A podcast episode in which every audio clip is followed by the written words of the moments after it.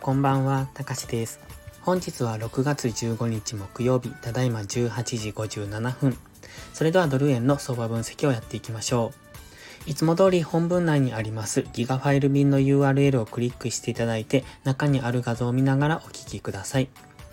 最初にお知らせです。ポストプライムではプライム投稿という有料投稿もしております。環境認識が苦手な方、チキン利食いをしてしまう方、コツコツドカンで負けてしまうという方に分かりやすい相場分析とテクニック解説をしています。毎日投稿してますのでご興味のある方はまずは2週間の無料期間からお試しください。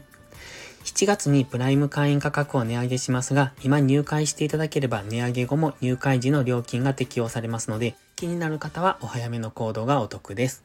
ではまずドル円の4時間足からですね。4時間足ではいろいろ今ターゲットを達成してきたんですね。もうちょっと上、141.7ぐらいのところにもう一つターゲットはあるんですけれども、現在は一旦ターゲットを達成での下落っていうところを見ておきたいですね。今、オレンジのラインも、あの、オレンジの右上がりのラインですね。ここも、ね、冷やし単位で意識されるようなポイントになってきますので、その辺も今タッチしに来てますので、ここをターゲットとも考えてましたので、ここからの一旦の調整の下落は見ておきたいですね。もちろんまだまだ上昇する可能性はあるんですが、今、えっと、ブログでも書きましたが、一旦ターゲットは142.3付近なんですね。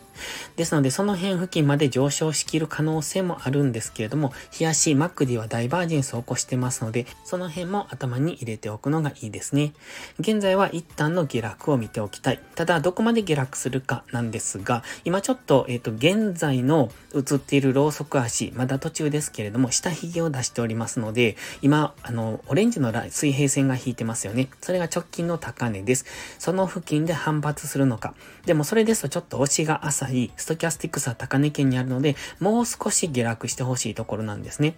本来は GMMA 付近までと言いたいところですが、そうなるとかなり下になりますので、そうではなく、青い水平線がありますね。140.453。その辺付近、140.5付近まで一旦の押しを待っておく。そのあたりまで押しをつければ、次そこの下げ止まりからの次の上昇っていうのを考えておくのがいいと思います。本日もどんどん上昇してましたが、まずは一旦押しを待つ。そして次下げ止まったところからの、えっ、ー、と、5分足とか15分足ぐらいで下げ止まって、そこからの反転上昇っていうところを初動を捕まえていく。そういう感じですね。本日次の上昇につながるチャンスが来るかどうかわかりませんが、少なくとも1時間足のストキャスティクスの加熱感を解消するぐらいまでは待つのがいいと思います。4時間足のストキャスティクスは今高値圏にありますので、これが安値圏まで入ってくると、次4時間足単位での大きな上昇が期待できますが、今それよりも早く上昇するかもしれませんので、まずは下げ止まりのポイントは先ほど言ったところ、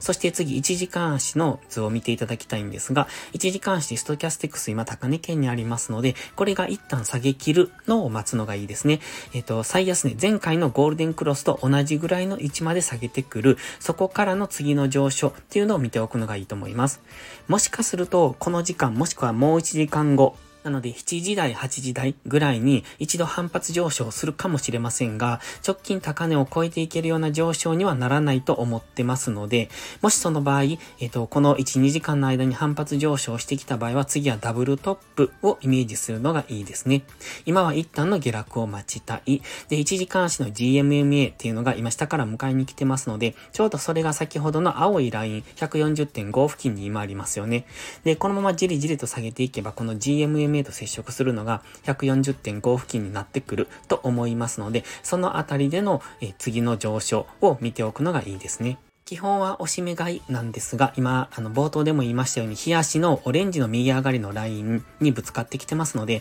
もしかすると深めの押しをつけてくるかもしれませんので、そのしっかり押しをつけたところからの上昇。で、1時間足のストキャスティクスが一旦は安値圏に入りきるのを待つ。それまでに反発した場合は、もちろん、あの、直近高値を上抜けて上昇していく可能性もあるんですが、現在かなり色々ターゲットを達成してきておりますので、やはり一旦の大きめの押しを待ちたいので、で、早めに反発上昇すれば、次はもう一度下落してくるというふうに思っておくのがいいですね。ここのところ強く上昇してきております。この上昇に乗れなかったとしても、チャンスはいくらでも来ますので、その時の、その次のチャンスですね、を逃がさないようにしていけばいいと思います。その上昇しきったところで焦ってエントリーすると最高値を掴んでそこから大きめの下落をするっていうこともよくあることですので、焦ってエントリーしない。ちゃんと下落してきたところを狙うんです。えー、上がったところを狙うのではなく、下落して、しっかり押しをつけたところからの次の上昇っていうのを、あの、ひたすら待つっていうことが大切ですので、